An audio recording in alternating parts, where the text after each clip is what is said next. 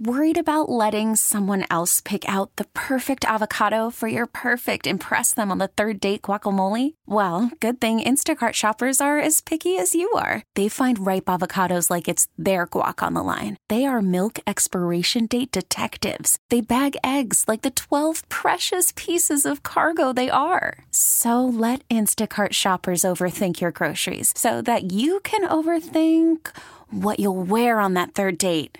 Download the Instacart app to get free delivery on your first three orders while supplies last. Minimum $10 per order, additional term supply. Good morning and welcome to Connecting Vets Daily for Wednesday, November 7th, 2018. I'm your host, Eric Dehm, and coming up on today's show, we're going to have a couple fantastic interviews for you. First off, we are going to talk to the Wounded Warrior Project.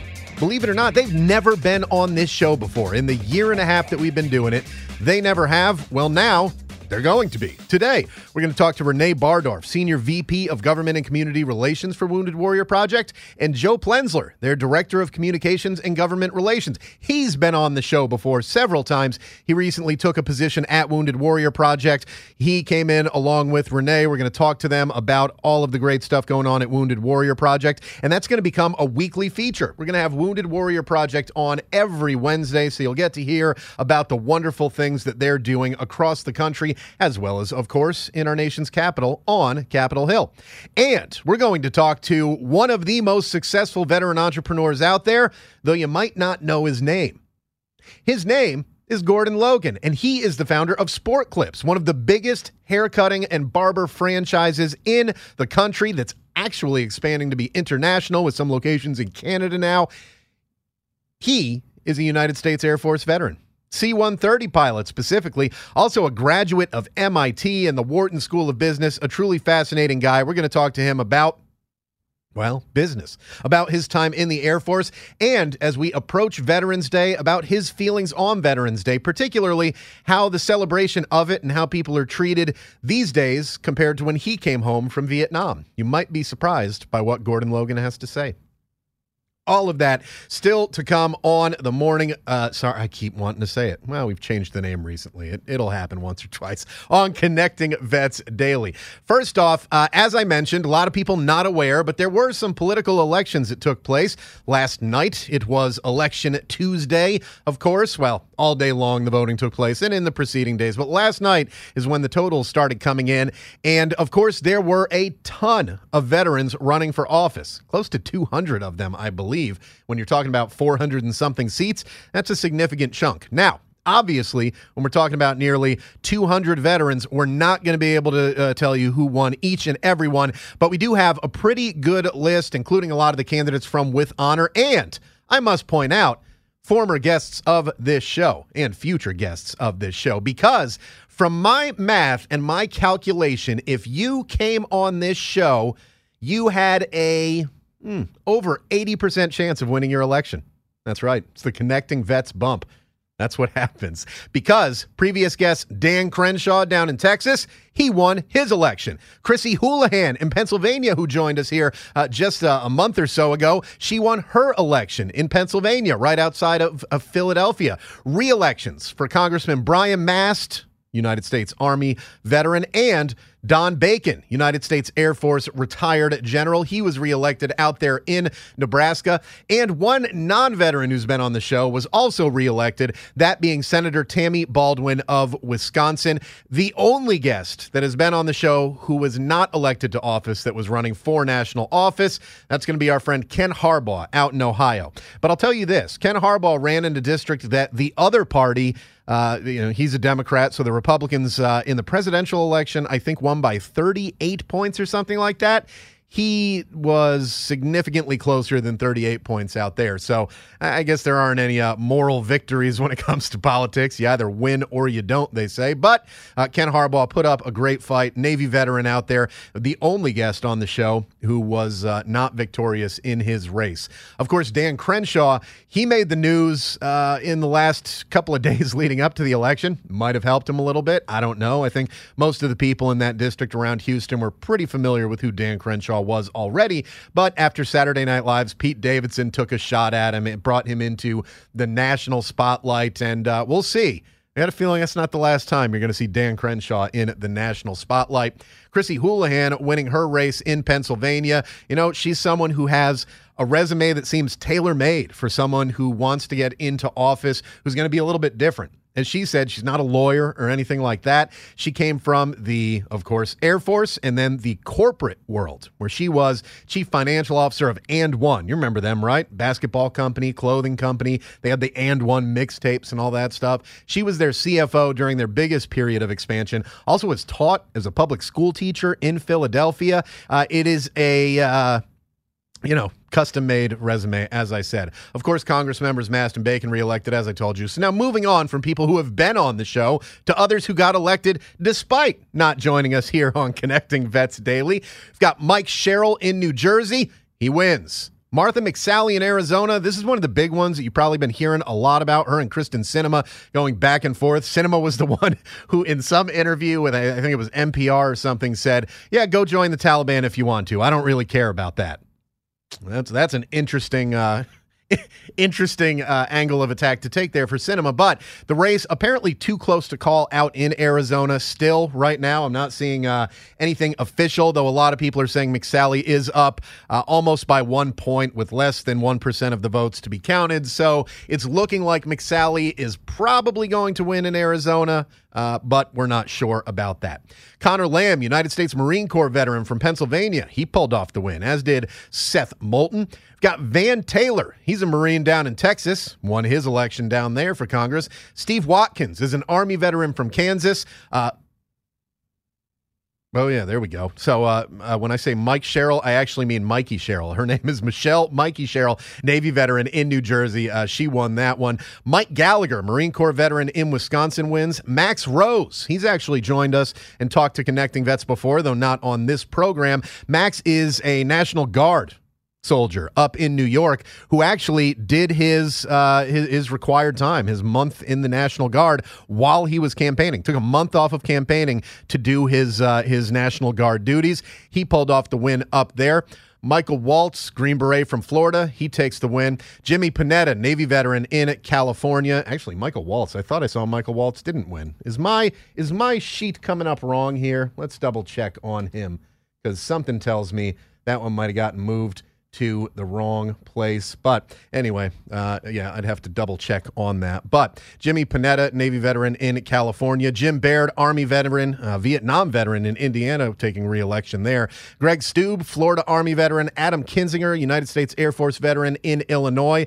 And Elaine Luria from Virginia, who is a Navy veteran as well. Now, Moving on to those who were not so lucky and did not get their wins. Of course, we told you about Ken Harbaugh, former guest of the show, not quite able to pull it off out there in Ohio. Neither was uh, Amy McGrath. She's the Marine Corps fighter pilot from down in Kentucky. A lot of press on her when she declared that she was running. A very interesting story, a fascinating person. I know people who know her, and they say she was a fantastic Marine, and they felt that she would have been a fantastic member of Congress. Unfortunately for her, that's not going to happen this time. Dan DeBono from New York, not getting in. MJ Hegar in Texas, not getting in. John James, who was running up there in Michigan, had support from the president, Kid Rock, whole bunch of other people, not quite able to pull it off up there in Michigan. Steve Ferrara from Arizona, not able to get elected. Steve Toft, Steve Russell, not a good day for Steve's uh, looking to get elected yesterday. Steve Toft in Wisconsin, Steve Russell, Army veteran in Oklahoma. Richard Ojeda, retired Army officer from West Virginia, did not get elected. Jesse Jesse Colvin in Maryland. Uh, we've also got Jeff Dove, an Army veteran from Virginia, Gil Cisneros, Navy veteran from California, George Scott, Pennsylvania Army vet, and Eddie Edwards, a Navy veteran from New Hampshire. And finally on my list here, Gina Ortiz Jones from Texas, United States Air Force. Very close election for her there, but she did not pull that off. Now, that we know there are going to be quite a few veterans getting in, and that was just a segment of them. Again, we had almost 200 running for office, so it's a little bit difficult. I don't want to read off, you know, 170 or whatever election results. We don't want to do that. This was already a long list, and that was uh, just a small segment of them. Those veterans who are going to be heading into Congress or returning to Congress, when you're talking about Connor Lamb, Van Taylor, uh, Mikie Sherrill, Mike Gallagher, Max Rose, now we have to see what they're going to do, what they're going to do with it. Because each veteran that I spoke to there, as well as other politicians that I've spoken to about veterans who might get elected to the Senate or Congress, they said that they believe veterans can bring a greater level, let's say, of civility to national politics. Is that going to happen? I don't know. I really don't. We're in a position right now where the two political parties are at each other's throats pretty much constantly. Uh, it seems that almost every decision that's made is made based along party lines and not based along uh, what people actually think or whether something's a good idea or not. At least that's my perspective on it. With one exception, veterans issues seem to be predominantly something that the two parties are able to agree upon to a greater extent than just about anything else. Just about. Not not not everything else, but just about anything else. There have been some exceptions. Of course, we had uh, a political move where people who were running for office in the House decided they did not want to put through um, the the Mission Act, essentially what would go on to become the Mission Act. They took that out of uh, a spending bill, basically, so that they could say that they had gone against President Trump. So, you know, politics sneaks its sneaks its way into veteran stuff uh, occasionally, but generally they have been pretty good in Congress about getting veterans issues through and doing it in a bipartisan and, well, at least for Washington, D.C., rather speedy manner. We do have a lot of things that don't move very quickly when we talk about things like burn pits, when we talk about things like Agent Orange coverage for Blue Water Navy veterans from Vietnam. With this influx of veterans into Congress, maybe we'll actually see some movement on those things. If we have more people who fully understand the issues at hand, it seems logical to me that they would be able to explain to their fellow members of Congress why these things are important. And we've talked to several of them. Again, I think five out of the six uh, that we talked to that are on the list uh, here won. And they said that, you know, those are important things to them. And they're important things to the veteran community. We've got the VSOs going hard about burn pits and about the Agent Orange Blue Water Navy thing. There are a lot of things meeting up here that I think could work out very well for veterans when it comes to the VA, when it comes to veterans benefits, when it comes to the active duty military. Yeah, we'll see about that. There are a lot of people saying, you know, the Democrats taking the House might mean cuts in spending for the military, might mean a lot of things. Don't know. Don't know exactly what it's going to mean, how it's all going to play out, but I am hopeful that we're going to see some movement on some issues that have kind of stalled, some veteran issues that have support, but maybe don't have some of those people pushing at it that it now will. These new people that are elected into Congress, people like Dan Crenshaw, Chrissy Houlahan, Connor Lamb. I mean, we've got so many that are either retaining office or going into office that can make a difference. Now it's on them to do so. And if they want to be reelected in a couple of years, they'd better do so. And those veterans who ran, a lot of them made a lot of promises to veterans on both sides of the aisle. And I truly hope that they're able to live up to those promises. Because if they don't, well, good luck in 2020. We'll see what happens there. All right, taking a look around the rest of the news because, yes, while the election was the biggest news yesterday, there was also other stuff going on, including a report from Wallet Hub. And this actually came out uh, a few days ago, but I didn't hear about it until uh, today. So this came out on Monday, it looks like. And this Wallet Hub study is on the best and worst cities for veterans to live in. Good morning, Pete. How you doing today? Uh, we have a list of cities where the worst one on the list did not surprise me. So this is 100 cities, basically the 100 largest cities in the country, it seems, is what they went after. The number one city for veterans to live in, Austin, Texas. That doesn't surprise me too much. Austin is a place that I've never been to, but I've heard such great things from just about everybody who has been there. And I'm not just talking about the Texans. Because if you find a Texan who's willing to crap on uh, any part of Texas, then you have to question if they're actually a Texan. Because Texans love everything about Texas. But those people from outside of Texas who have been to Austin that I know, I've got a friend who goes there a couple times a year because he loves it so much. Live music capital of the world. Now, the reason that it came in first place, it actually didn't rank in first place in any of the major categories that Wallet Hub had up there. It was 20th in health rank, 5th in quality of life, 17th in economy, 9th in jobs. None of those all that close to number one. Only two in the top 10 and one in the top five, quality of life being that one at number five. But overall, they were just higher in general. That's how these studies work, of course. I mean, if you look at number two, sticking down there in the, uh, well, this is a little bit more southwest, I guess, Scottsdale, Arizona, jobs ranked eighth. That's a little bit better than Austin. Economy ranked 19th. That's a little bit worse than Austin. Quality of life rank, Scottsdale, Arizona was second overall. But then when you go to the health rank, 56th. So it seems that each of the cities that had really good things going for them then all had one thing at least that kind of threw them off. The most interesting one in the top 10 on this list, in my mind, is Irvine, California. And the reason Irvine, California is the most interesting one on the best cities for veterans to live list, it's number one in jobs rank, number one in health rank. So you would think, well, how are they all the way down at number eight? How are they not up at number one, number two, number three? Well, it's because they came in 82nd for economy out of 100, 36th in quality of life rank. So you'll have a job, you'll be healthy, you just won't enjoy your life, and that job uh, probably won't pay you as much as you would like it to. So that explains that one. Rounding out the top five behind Austin, Texas, and Scottsdale, Arizona, Colorado Springs, Colorado, home of the Air Force Academy, which was number one for quality of life. Their worst segment was the health rank, where they were 46th. Raleigh, North Carolina, coming in at number four of the best cities for veterans to live. Fourth in jobs and economy. Their big drop off came in health, where they were 68th. And then number five is Gilbert, Arizona. They're number five in economy, number 10 in quality of life.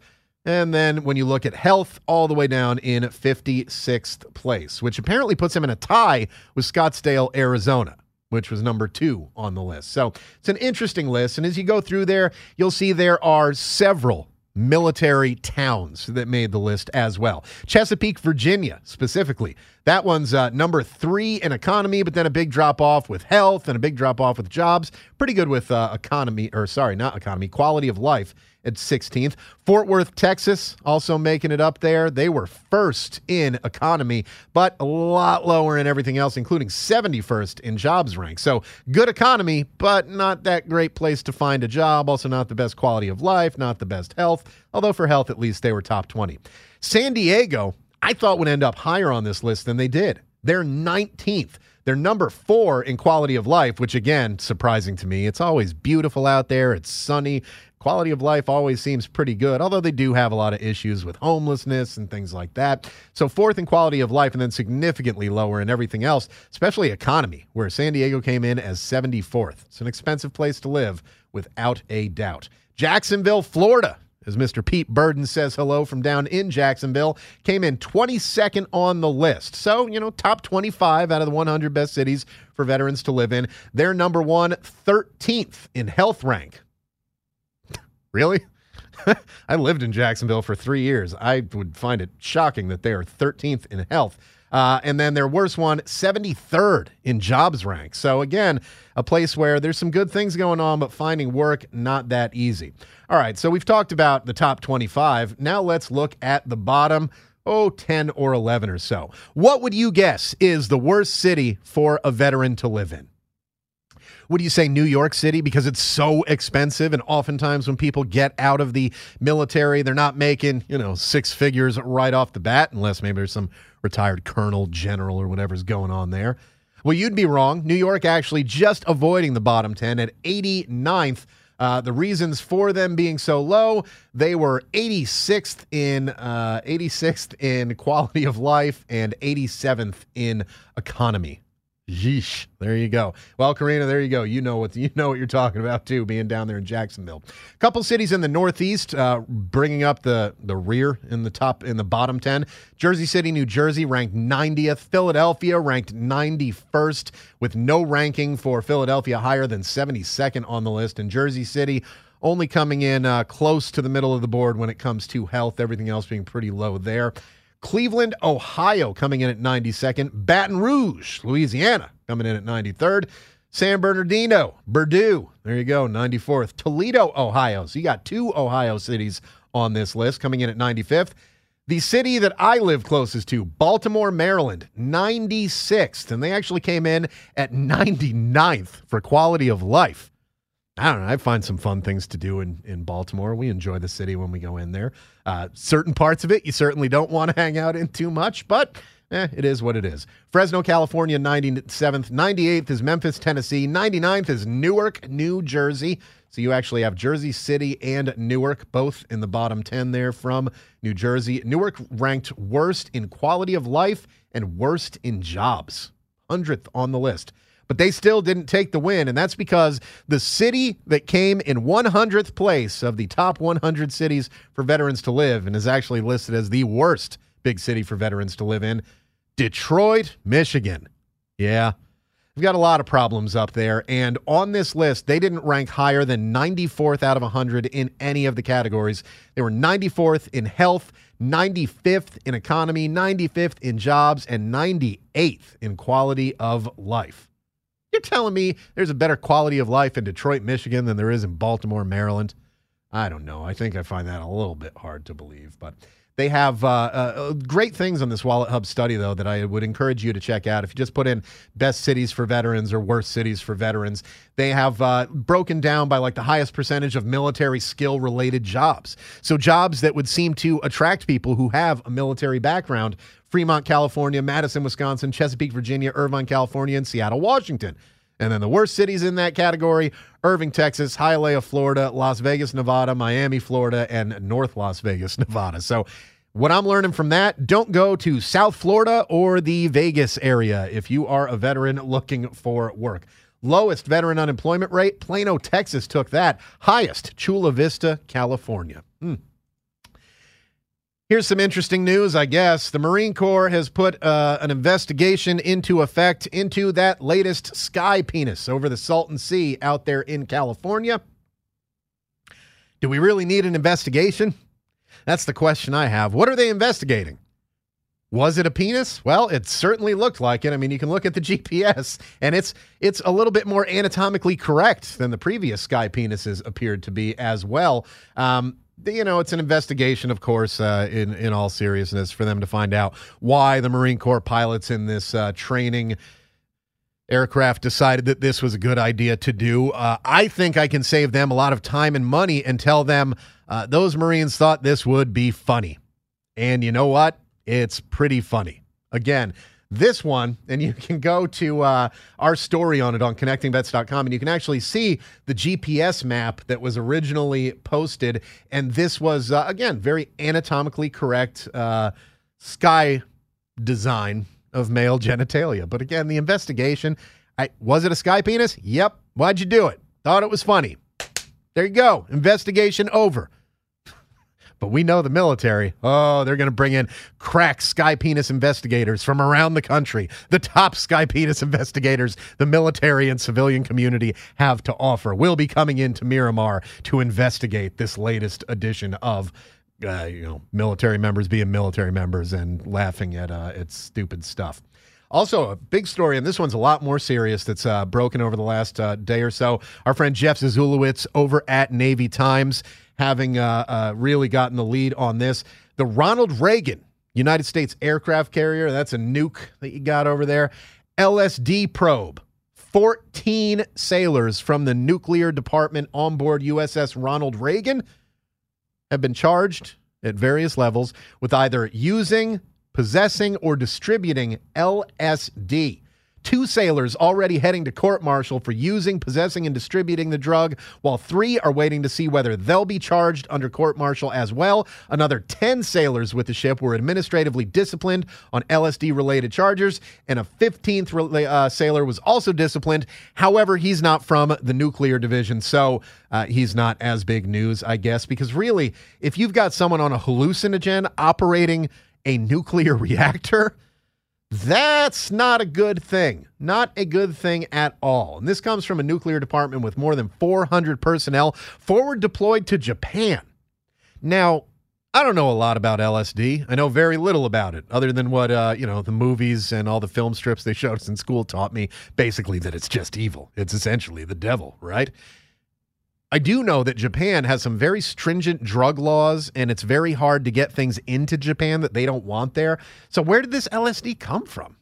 Did somebody actually smuggle it in? I mean, it's certainly possible to do that. Did they create it themselves over there? Uh, I don't know. I do know that those 15 sailors are in some hot, hot water, which nuclear engineers should know quite a bit about.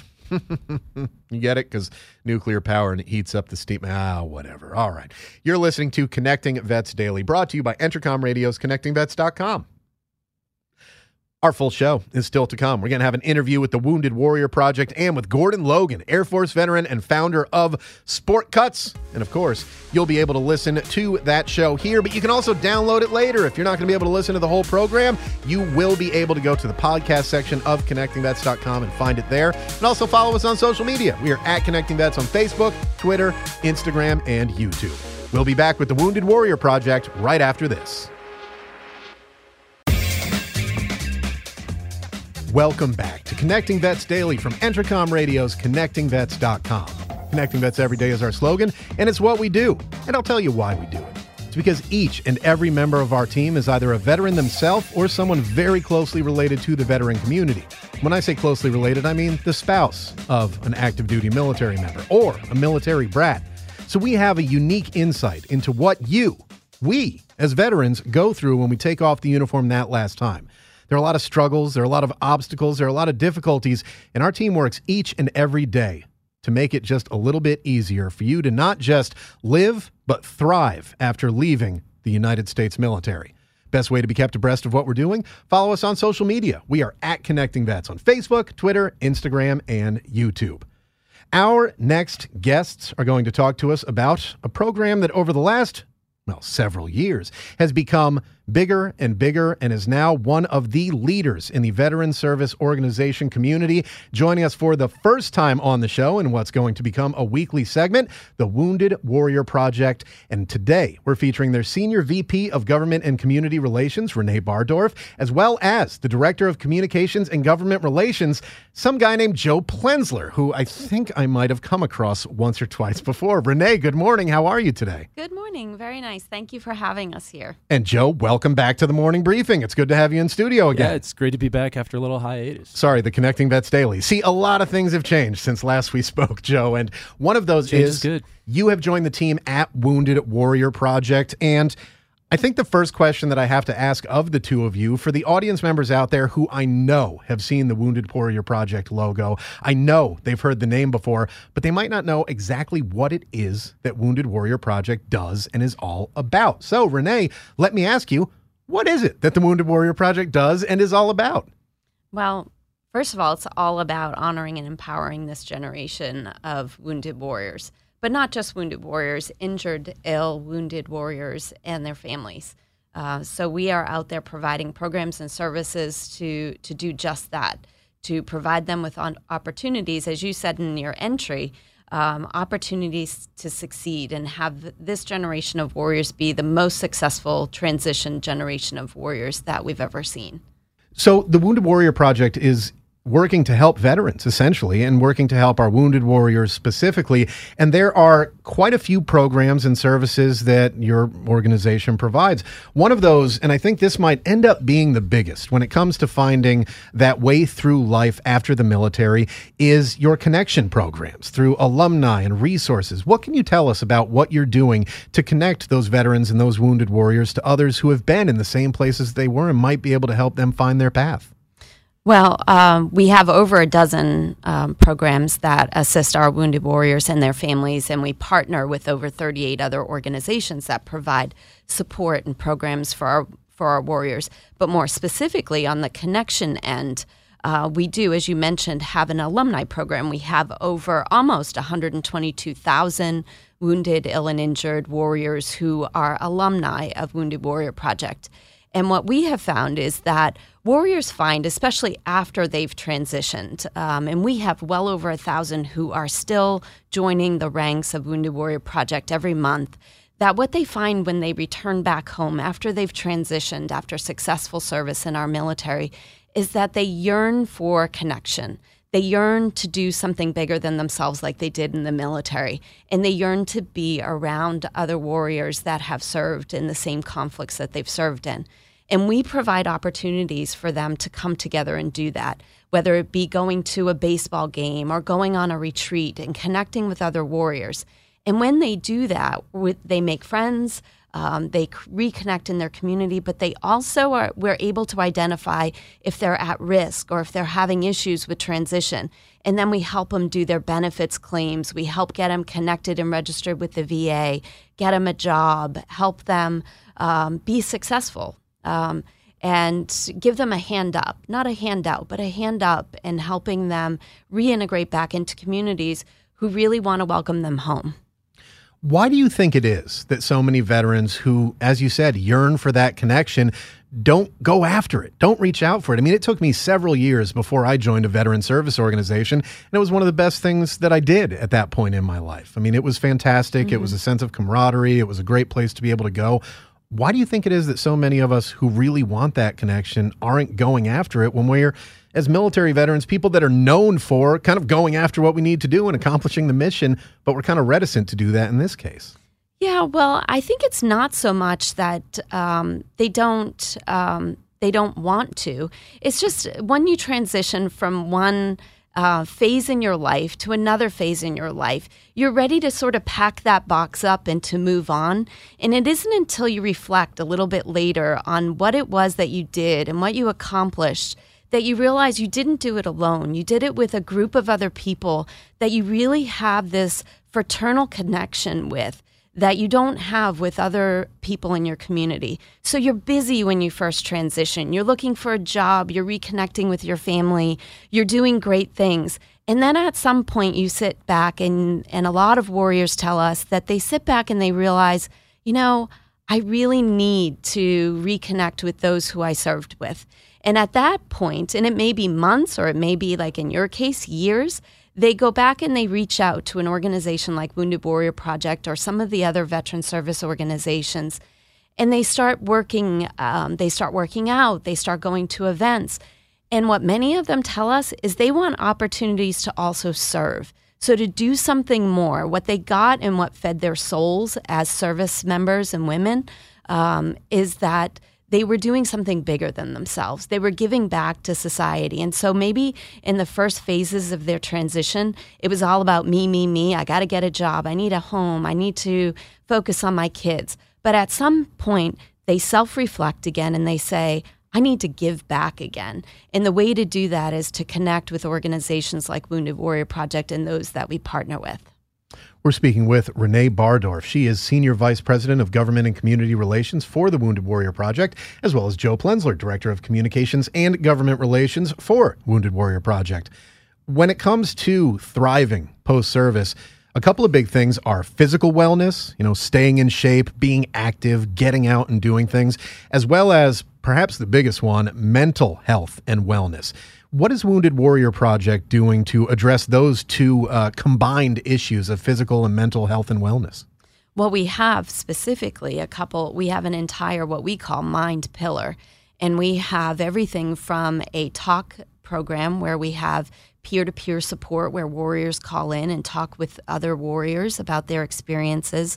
We have a combat stress program where we have retreats for warriors who go out for a weekend and do sort of like an um, uh, a a retreat where you do physical activity. And then we also have, for those who need it most, um, a two week intensive program where we've partnered with academic medical centers around the country, really to the tune of about $20 million investment a year for them to go on two week intensive mental health programs. What we find in our Warrior Survey, which we've been doing for over a decade now, is that. Um, there are 77% of our warriors who have transitioned that tell us they, that they have mental health needs um, and needs for treatment and uh, have sustained the hidden injuries of war. But what we also know, and sadly, is that many of our warriors are in the best shape of their life while they're in service. But 87% of those 122,000 that are registered with Wounded Warrior Project are either overweight or obese after their service. So when they get back to their communities, um, their activity, they're uh, more sedentary. They're not getting out there, they're not working out. And so we have a physical health and wellness program that really serve to serves to reconnect them but to also give them healthy living habits and then reconnect them with mental health services as well so that it can be a more holistic approach to living a happy healthy lifestyle those are important things. I can speak to that as uh, an overweight veteran myself. I have that veteran it every day. I have the veteran enhancement package: a beard, a gut, and a Harley Davidson motorcycle. I could do without the gut though, and uh, just have two thirds of that package. But very important things, and there's there's so much going on at Wounded Warrior Project. Let me ask one of the newest members of your team, Mr. Joe Plenzler, friend of Connecting Vets. He's uh, he's been coming over here and talking to us about veterans issues for a long time. Joe, when you started working at Wounded Warrior Project, what made the biggest impression on you as far as what the mission and what the uh, the programs that are offered are? Yeah, I think two things. I think the first thing that really struck me was the quality of the people. Um, Wounded Warrior Project is really uh, they take a lot of time to hire to the right cultural fit and so, you know, these are they want essentially people who want to put others first, put veterans first, and, and serve a, a higher mission.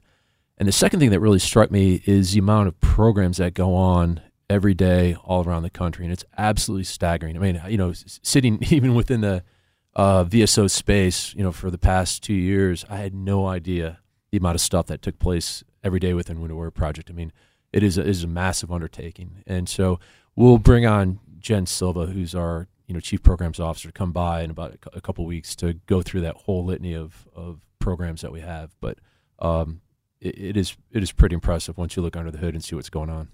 And along with some of these kind of outside the box ish groundbreaking programs that you have, the Wounded Warrior Project offers some of those more traditional services that one might expect from the VSOs that have been around for a hundred years or more, including things like uh, benefit service. So, what does Wounded Warriors uh, Project provide, and who is eligible to take part in uh, you know finding out about their benefits and things like that?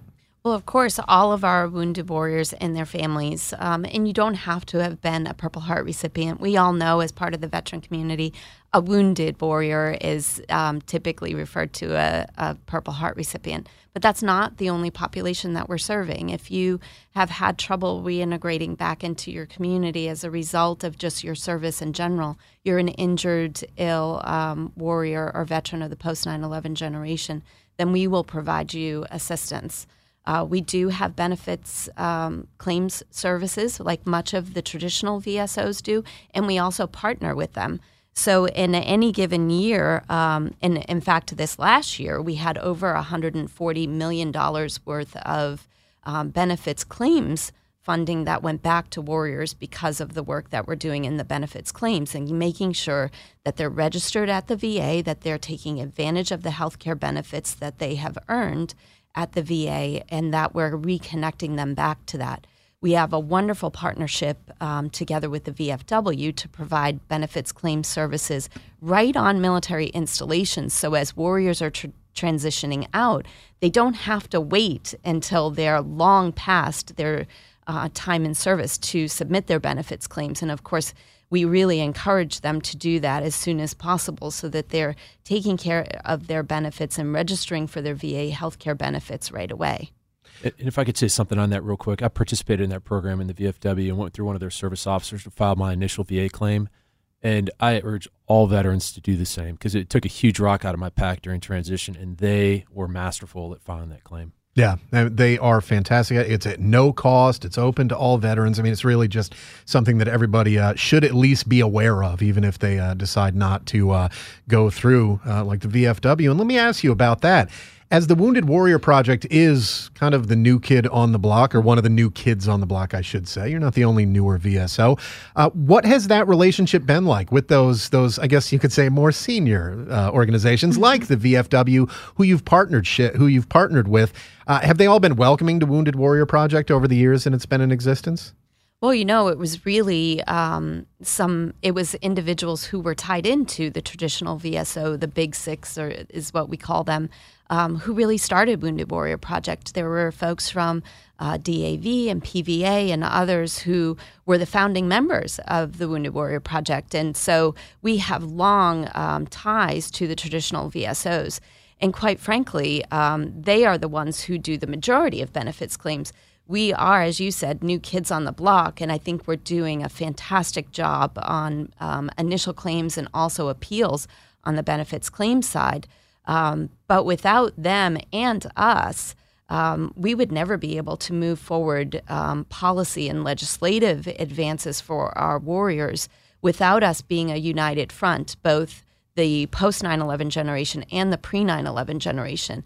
And quite frankly, um, even though our mission set is to serve those who have served after 9 11, the work that we do in the policy and legislative space, which is really where the big six have been most effective, we all work together to create benefits and um, to improve the lives of all veterans of every generation, um, which is what we really did together with the Mission Act and expanding the caregiver benefits to the generations prior to 9 11.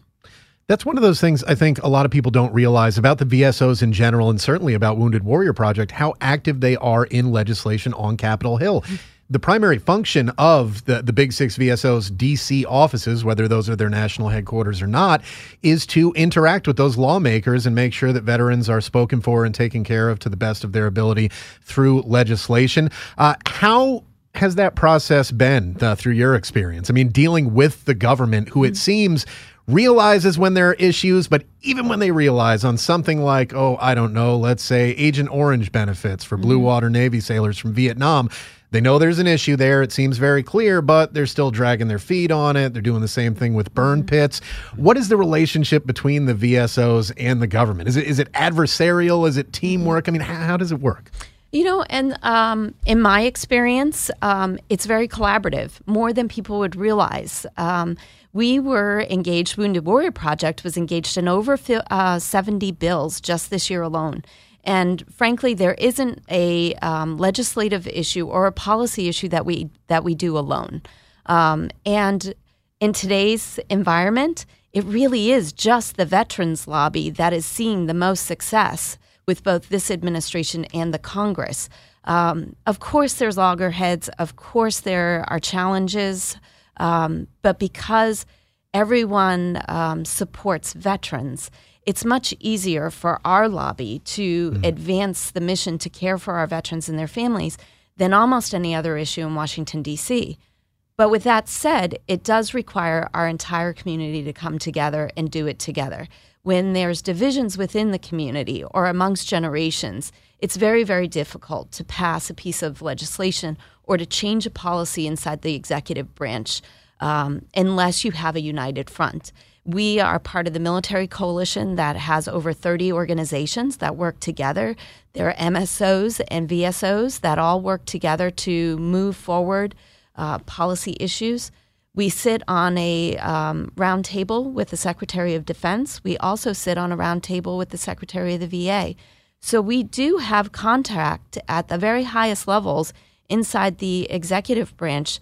And um, I have found that they are, while there are differences in how to get things done sometimes or how quickly to move something through, we are a team in and outside of government to ensure that we have successful futures for our veterans and their families. We're speaking with Renee Bardorf. She is a senior VP of Government and Community Relations for the Wounded Warrior Project, and also Joe Plenzler, Director of Communications and Government Relations for Wounded Warrior Project as well. One of the interesting things that I learned about the Wounded Warrior Project is uh, the efforts that you make in the community, particularly with smaller, localized VSOs and military service organizations out there. Why is that important to Wounded Warrior Project when it seems uh, a lot of organizations, particularly in a day and age where there are fewer veterans each and every day as the World War II and Korea generations leave us, they're kind of focused internally more than externally. Why is Wounded Warrior Project so focused on helping out the little guys out there? Well, first of all, um, you know, the Wounded Warrior Project has been really blessed um, with support from generous Americans. We have over 6 million donors who have donated to Wounded Warrior Project and supported our causes and our, and our warriors. We have over 3.5 million followers on social media. So um, it isn't just veterans who care about what we're doing. Americans care about what we're doing, and Americans know that it is their moral responsibility to take care of our warriors and their families who have given so much on their behalf, who have served so that their children have a choice to serve. We believe at Wounded Warrior Project that government can't do it alone. We also know that Wounded Warrior Project can't do it alone.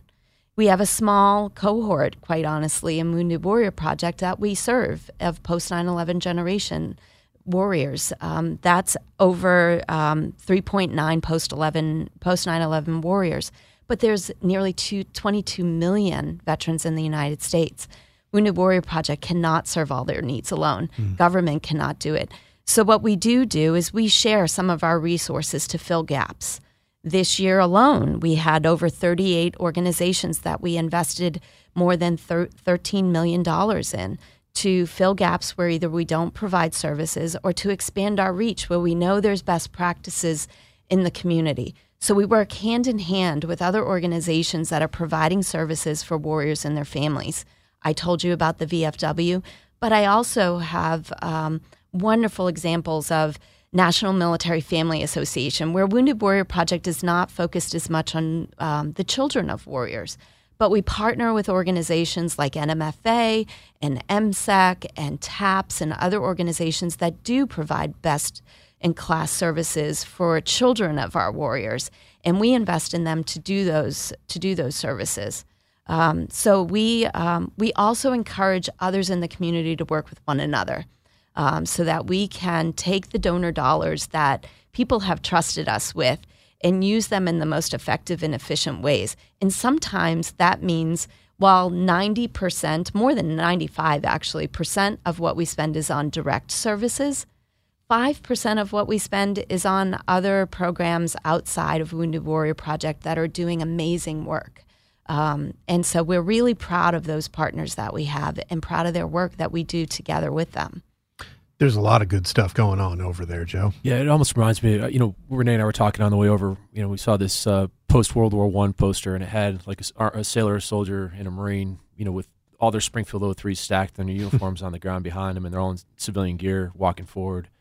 And the, the, gist of the poster is it's stronger when we stick together, and that's something that we also believe about the the larger veteran and, and military support organization community is that you know we could, we could all try to do things on our own but when we collaborate, you know, we can really bring the strengths of each organization together because not all of us are great at any one thing. You know, uh, uh, not great at everything at, at the same time. But you know, when we when we team up, it's, uh, it's well, it's um, it's not unlike you're a sailor. Yep. So um, so there's lots of competition amongst the service branches, right? So you, of course you think that well, the, the other naval three, services, the Navy's pretty much head and shoulders above everybody of else. Course, but then as the Air Force, Army, say. and Marine Corps, they they battle it out between themselves for second place. right. Well, and the Marines would um, surely laugh, as Joe would, as a former Marine. He would. We'd um, scoff first, and then, scoff, then yes, laugh. then laugh, and then probably point, and, and then they'd look at their ID um, card and read that whole Department of the Navy thing and realize, Touche, oh man. so it's very similar, quite honestly, um, because the truth is, veteran service organizations and military service organizations, anyone in the MilVet community, um, we're a family. And um, in the end, so we have our, we compete with one another for donor dollars, we compete in some of our programming. Um, but in the end, we're a family of people who know something different than most Americans. And we know what it's like to put our family out there and to um, potentially sacrifice everything, including our lives um, and that and in letting our families um, eh, go about the op tempo that we have over the last couple decades. Um, and as such, we are a family that comes together, and it's not unlike the service branches. We we laugh and we compete, um, but in the end, we all come together and we do what we think is best for our veterans and their families, and for our service members who are still today serving in harm's way on our behalf. Um, and it's something that separates us really from anyone else in our nation. Um, so it's important that we come together and that we do this work um, all arm in arm. And I think an important distinction in the way we're organized. I mean, as opposed to the VSOs, which are member based, you know, we're we're we're a hybrid, but first and foremost, we're a direct service charity. You know, we provide right. services to veterans. We're also part foundation, and we're also an advocacy organization. So we do this all this free for the wounded warriors that we serve. So there there are no dues. We don't call them members because we don't ask anything of them. We you know provide this all free. And the reason we call them alumni is because they have this shared experience base. You know, so they're they're, they're a product of of uh, their military experience and alumni of that. Absolutely. Well, it's been a busy 15 years so far for Wounded Warrior Project, and there are more busy days ahead, including Wednesdays, where they'll be joining us right here on Connecting Vets Daily from here on out. want to thank Renee Bardorf and Joe Plenzler for coming in and speaking to us. If people want to find out more about Wounded Warrior Project, if they want to get involved in the Wounded Warrior Project, where can they go to find out more about the organization? Well, thank goodness our logo is um, very recognizable. um, but I will let me say something about our logo. You know, the logo is a, is a service member carrying another service member. Um, and really, our goal at Wounded Warrior Project is to have a warrior who goes from being the warrior who's being carried to the one who is carrying another. Um, and that's really what success means to us. Um, but you can go anywhere you see the logo. And of course, you can go to woundedwarriorproject.org and find out more about how to give, how to support, how to be a part of what we're doing, and most importantly, how to get assistance if you need it. Yeah, forward slash donate is always a good page. that is a good one to go to. Well, thank you so much to the two of uh, uh, two of you for joining us here on Connecting Vets Daily. Thanks, sir. Welcome back to Connecting Vets Daily, brought to you by Entercom's ConnectingVets.com. Connecting Vets every day is our slogan, and it's what we do. And I'll tell you why we do it. It's because each and every member of our team knows what it's like to have worn the uniform. Just as importantly, we know what it's like to have taken it off that last time. We know there can be difficulties as you transition from the military to the civilian worlds, and that those difficulties may never go away if you don't deal with them properly. That's why we are putting information out every day to help you not just survive, but to thrive after leaving the military. And we're doing it all on connectingvets.com. And then, of course, on social media. We are at Connecting Vets on Facebook, Twitter, Instagram, and YouTube. When you talk about veterans who are thriving, you talk about those who've gone into business for themselves, maybe found a great job someplace. Our next guest has done both. He is a veteran of the United States Air Force. He's also the founder and CEO of Sport Clips Haircuts, Mr. Gordon Logan. Gordon, good morning. How are you today? I'm fine, Eric. It's good to join you. Well, it's absolutely our pleasure, and we want to thank you for speaking with us. As I mentioned, you served in the United States Air Force uh, a little while ago, I think. Gordon, can you tell us just a little bit about that time in your life? You know, where you're from, when you joined, and what you did while you were serving in the Air Force? Be happy to. Uh, I grew up in a little small town, Sumter, South Carolina, and uh, after I graduated from college, I uh, worked as an engineer for a while, and um, I had an occupational deferment actually, and working in the defense industry, and felt kind of guilty about having a deferment while my friends were getting drafted or, or going into the military. So um, I went down and talked to my Air Force recruiter, and, and um, next thing you know, I was uh, signed up for the Air Force and went through officers training school down at Lackland Air Force Base, and, and um, went through pilot training down at Moody Air Force Base down in uh, Valdosta, Georgia. Uh, after graduating from pilot training, I um, went through C-130 training and flew with C-130s um, active duty um, all over the world, really uh, until 1974. And then I, when I got out of active duty, I flew in reserves for two years while I went to grad school uh, in Philadelphia. So it was a, a great experience, and it's um, one of the uh, most uh, meaningful parts of uh, my life, really. When you think back to that time when you finally left after serving on active duty and then in the reserves as a C 130 pilot, what do you remember most about that, that period of time in your life? What's the, what's the strongest memory from back then? You know, the military gives you a lot of responsibility at a very young age. And I really did a lot of growing up uh, while I was in the military and, and learned a lot about leadership and building teams and uh, working together towards uh, towards uh, common goals and mission accomplishment, and and just uh, making sure that everybody covered everybody else's back. Um, and, and no matter what branch of the military you're in, you work as a team, and then you have to be able to rely on one another to uh, accomplish the mission. Um, that that was really a, a learning experience for me, and I, th- I think it really served has served me well in my life. Is that ability to work with people from all different kinds of backgrounds and and meld them into a team that is effective in getting the job done. Of course, you served in an era era when we're talking about the late '60s and early '70s, where uh, people's the public's opinion of the military, the public's opinion of the Vietnam War, of so much that was going on back then, it's a lot different than what veterans uh, receive from the public today. Did that ever have any effect on you, or was that something that you personally experienced?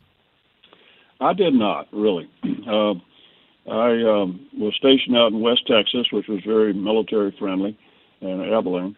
Uh, and um, I even uh, traveled up to the Northeast and visited friends up in Boston wearing my uniform and never had any uh, negative uh, feedback. Um, I think a lot of it came from when the troops came back um, and, and landed in San Francisco area. A lot of the um, anti-war activists gave them a hard time back there. Personally, I did. I really didn't ex- experience that. Well, that, that's good to hear. I'm glad that you didn't, of course, because uh, you know everyone who served in the military in every era is deserving of at least uh, that amount of respect, where they don't have to go through something like that. But when you reflect on your time in the military, and now that you're you know several years removed from the last time that you uh, were were serving in the Air Force, we're coming up on Veterans Day. How do you view the Veterans Day holiday personally, and how do you like to spend Veterans Day each year, or do you do something different? Well, I think it's. Uh, I'm really happy we have uh, not only Veterans Day but Memorial Day to remember those who, who gave their lives for, for our country, but to remember all the veterans who sacrificed. I mean, everybody who uh, is in the military has, you know, written a blank check to the government uh, for their life. I mean, willing to do whatever it is takes to um, get the mission accomplished. So, um, I, I just think it's the uh, attention that Veterans Day gets today is, I think, a lot more than it has been in the past, as you mentioned. People appreciate the uh, contributions that our veterans make, and um, so today I think it's even more important for us to celebrate that um, because such a small percentage of our population serves in the military today, as opposed to 50 years ago uh, when almost everybody was either in the military or had a brother or sister or uh, father or uncle uh, who was in the military. So it's it's good to remind uh, everyone that uh, there's a relatively small number of people who are making uh, major sacrifices so that the rest of us can en- enjoy the, the good life that we do. So personally, I always go out to uh, we have a, a Memorial Day service um, uh, here in, in, in Georgetown out at um, the Sun City uh, Memorial, Veterans Memorial Plaza, and uh, always uh, like to uh, be there and participate in that. We have a, a field of honor here that the Rotary Club is is uh, sponsoring, that we are a sponsor of also, um, that uh, has uh, hundreds of flags out on the field um, that uh, recognizing and, and saying thank you to our veterans and, and remember, remembering the sacrifices they've made. We're speaking with Gordon Logan. Gordon is a United States Air Force veteran, former C 130 pilot. He's also the founder and CEO of the Sport Clips Haircuts franchise. Gordon, you are someone who, years after leaving the military, I mean, you're decades past your service now, you've always maintained close ties to the veteran community. You're a member of the VFW. You've served on several organizations' boards when it comes to veterans' issues and veterans' charities and things like that. Why has that been something that's so important for you to continue doing all these years? Well, like I said, I think it's really important for us to say thank you to the uh, those who have served, um, and especially the ones that are serving in the all volunteer service. And, and um, we uh, want to do whatever we can to make their lives easier. Uh, we work with, we've been working with the VFW since 2007, I think it was. Um, and for um, several years, we were the major sponsor of the free phone calls home for troops overseas and in hospitals. And as things changed and troops started coming home, we uh, shifted that emphasis to um, scholarships for veterans uh, who are separating from the military and, and transitioning to a civilian career. And so we've been working very closely with the VFW and the VFW Foundation to put that program in place and have raised uh, about $5 million over the last few years uh, for 1,100 scholarships um, veterans making that transition. And right now we're in the final week of our um, fundraising for this year for the Help a Hero Scholarship Program. our goal this year is a, a million five, which will bring our total up to about six and a half million dollars, and it enables us to uh, give even more scholarships to help help those veterans make that transition and have a successful uh, civilian career. Gordon, uh, I actually contributed to that. I was at my local Sport Clips in Elkridge, Maryland, where Tracy, shout out to Tracy, gave me a great haircut, uh, made a donation to the Help a Hero Scholarship as well, and also noticed that the team there at that location, and from what I understand at Sport Clips locations around the country, really get into the spirit of the Help a Hero scholarship drive. They're not just taking donations. They had, you know, decorations on the wall for it. They did a chalkboard set up to let everybody know this isn't just some passing thing for them. How does that feel for you as someone? Of course, you're the veteran. You're the one who worked with the VFW to, to come up with this idea and to create this. How does it feel to see your team, your Sport Clips team, uh, getting so into this and being so behind the Help a Hero push? You know, Eric, that's one of the most rewarding part of it is that to see how uh, our our team members, um, most of them are in their 20s, really get behind this, and it's part of our culture, and they just they're really passionate about it and they engage our clients and um, our product suppliers uh, help support the program as well. But it, it, it's more than more than just raising the funds for scholarships. It's raising awareness and and bringing attention to the good things that the VFW does for veterans and and it's it, people. Uh, it's just very heartwarming to see how many people want to reach out and say thank you to the veterans who, who are making those sacrifices for us. We're speaking with Gordon Logan, Air Force veteran, also founder and CEO of Sport Clips Haircuts. Gordon, you, of course, are a VFW member. I'm a VFW member myself. Full disclosure, joined Post 1469 in Long Island a few years back. There's been, though, uh, a, a, drop in membership in the veteran service organizations like the VFW for my generation, the Afghanistan and Iraq era veterans. Why do you think that is, and what do you think the veteran service organizations can do to try to remedy that from your perspective? Well, I think that's a that's an issue for organizations of all types, not just veterans organizations. I know that VFW is not alone in that. Um, you know, I'm an active car collector, and the car car clubs have the same problem. Uh, the, the Elks clubs and, and Masonic Lodge, and, and I think everybody has challenges with the younger generation that just don't join like people uh, of my generation and previous generations did. And part of it, I think, is that well, I grew up in a small town, and the social centers in town were either the Elks Club, the Country Club, VFW, or the American Legion.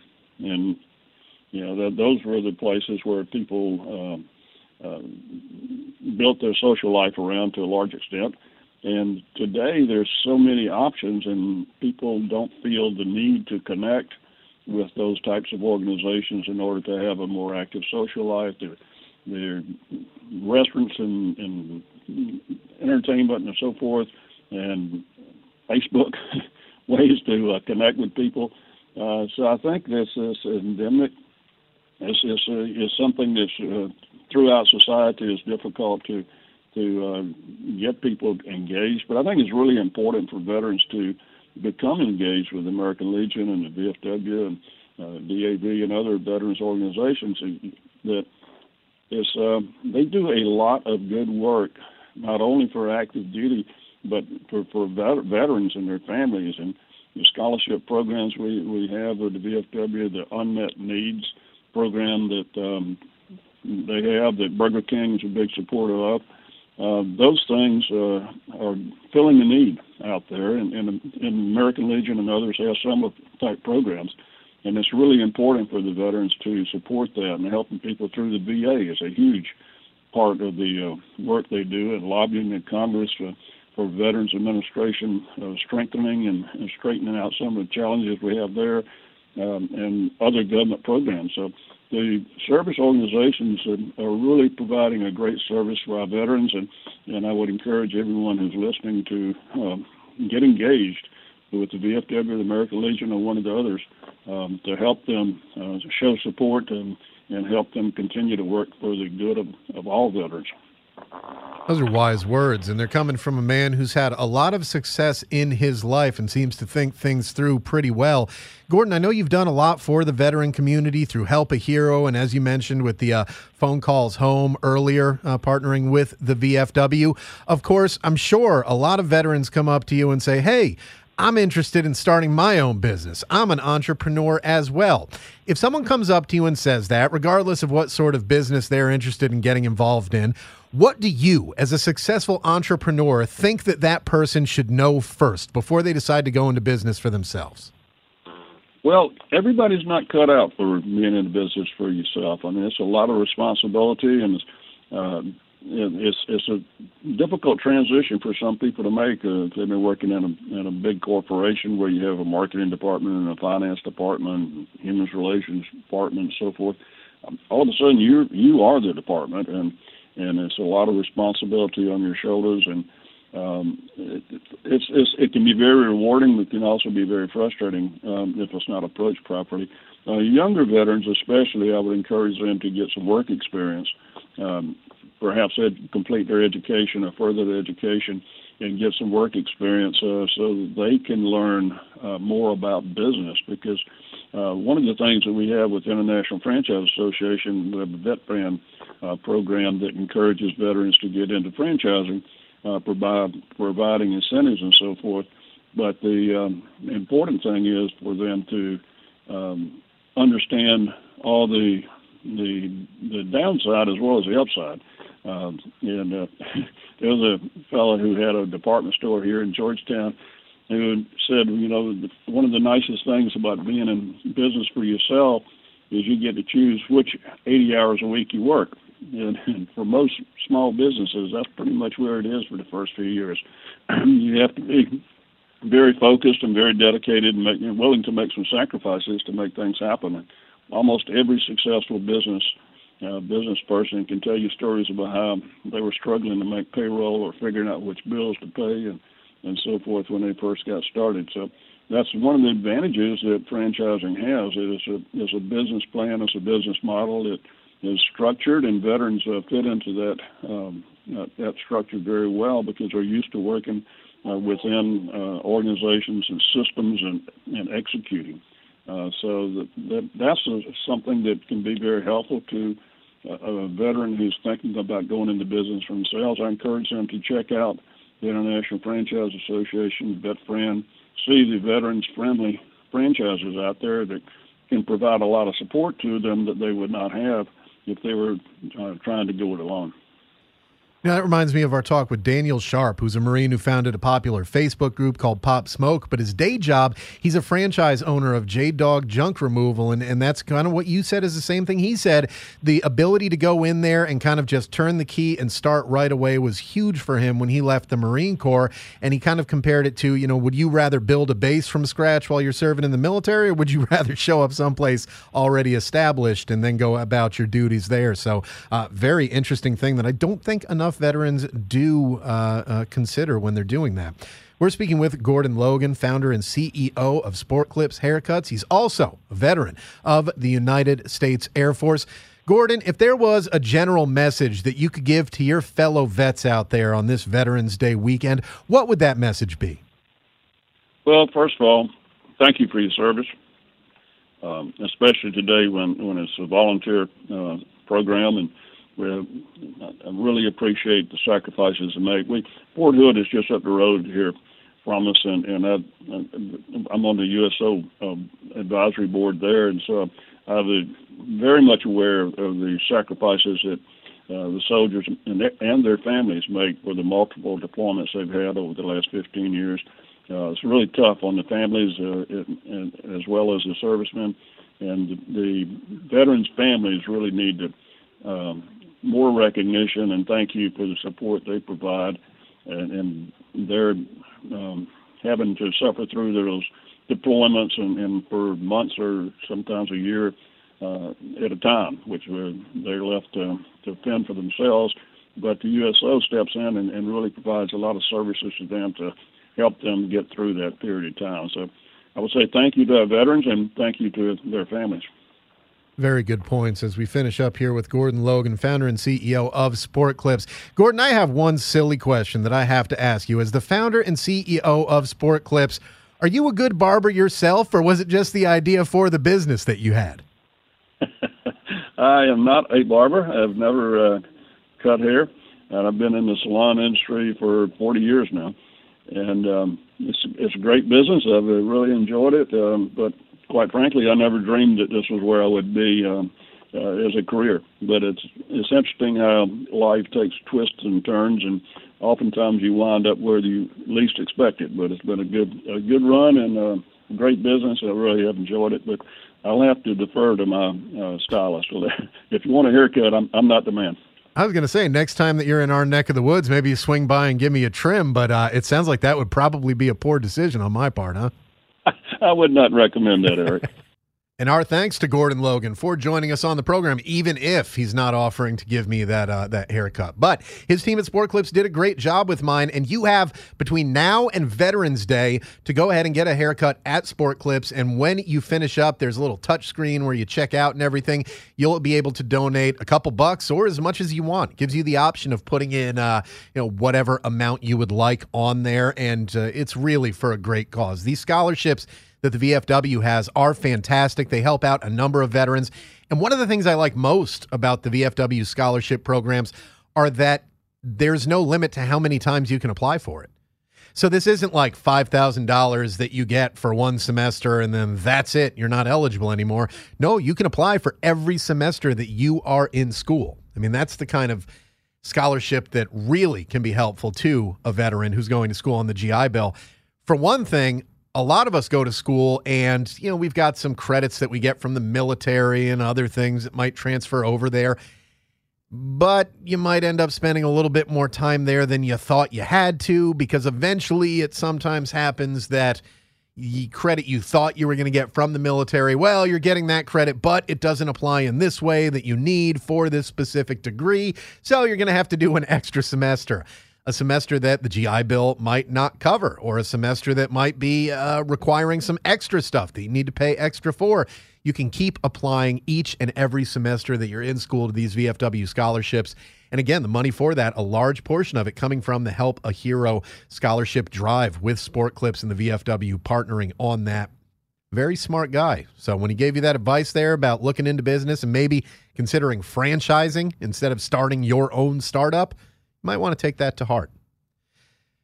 The Marine Corps might want to take to heart the what am I going to say here? Recommendations, the threats, the things that they're getting from both senators representing California because they are going after the Pentagon to improve housing conditions at Marine Corps Base Camp Pendleton following a bombshell Reuters report describing mold, rodent infestation, leaks, and other major housing issues at Camp Pendleton. You have families here. This is not just the Marines. Marines, they're like, oh, rats, good. That's dinner. You know, it's fantastic. But when you're talking about base housing, you're talking about families. You're talking, of course, about those Marines. And no, those conditions are not okay for uh, Marines, uh, even if the rats would just be uh, an adversary for them to go after. You know, when you're talking about leaks, mold, other major issues, absolutely unacceptable and something that you'd hear about occasionally, and maybe you experienced it. I got lucky. I lived in one barracks for a full duty station. That was in Keflavik, Iceland, and they were pretty new and nice, and everything smelled good. Everything was clean. Uh, it, it, was a good place to live. They had professional cleaners come in on like an every other day basis.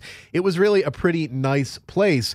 And then I lived in a barracks uh, for a short period of time while looking for an apartment in Norfolk, Virginia. That wasn't that nice and may have had some mold issues, but certainly didn't have rodents and no leaks or other major things that I knew about. Those were just, uh, you know, barracks. Housing, it can be a little bit harder to keep track of those for the bases. Why? Well, I'm glad you asked. it's because you have individual families living in them for three years. And there might be an inspection here or there. There might be an issue that they go to base housing about. But oftentimes, there's not a lot of interaction with that house and the base itself over those three years beyond a annual or semi-annual inspection or something like that. So those problems can build up over three years, and then it gets to a point where, yeah, you might be able to find a temporary fix, but then it comes back while somebody's living there. I mean, just a lot of issues. But whatever the case may be, This is unacceptable. And the senators, Senators uh, Feinstein and Harris out there, have uh, gone after the Pentagon and the DoD, saying, "Hey, you need to fix this." Uh, however, the company that oversees the majority of Camp Pendleton's housing, Lincoln Family Housing, their president Jarl Bliss called out Reuters saying that the report had multiple inaccuracies that unfairly paint the company in a bad light. A statement from Bliss said, contrary to what the story would lead a reader to believe, we do not profit by skimping on service. To the contrary, we are most successful when we have satisfied residents who recommend LHM housing to other military families. I guess. I mean, there's there's some of that, but the majority of military families are going to choose base housing because it's less expensive. There are less things that you need to do uh, as far as you know paying rent and all those different things that come with living out in the civilian place. Uh, but this is not good. And the statement from the senator said. All of these conditions can create serious and costly health issues for the parents and children inhabiting these homes. With more than 7,000 families housed at Camp Pendleton, the potential impact is immense and alarming. Yeah, yeah, it certainly is, and uh, this is this is a case where I'm certainly in agreement with the politicians. Get it fixed, Pentagon, DoD, and Pendleton. Well, we're trying to get things fixed for you at connectingvets.com. Best way for you to be kept abreast of everything we're doing.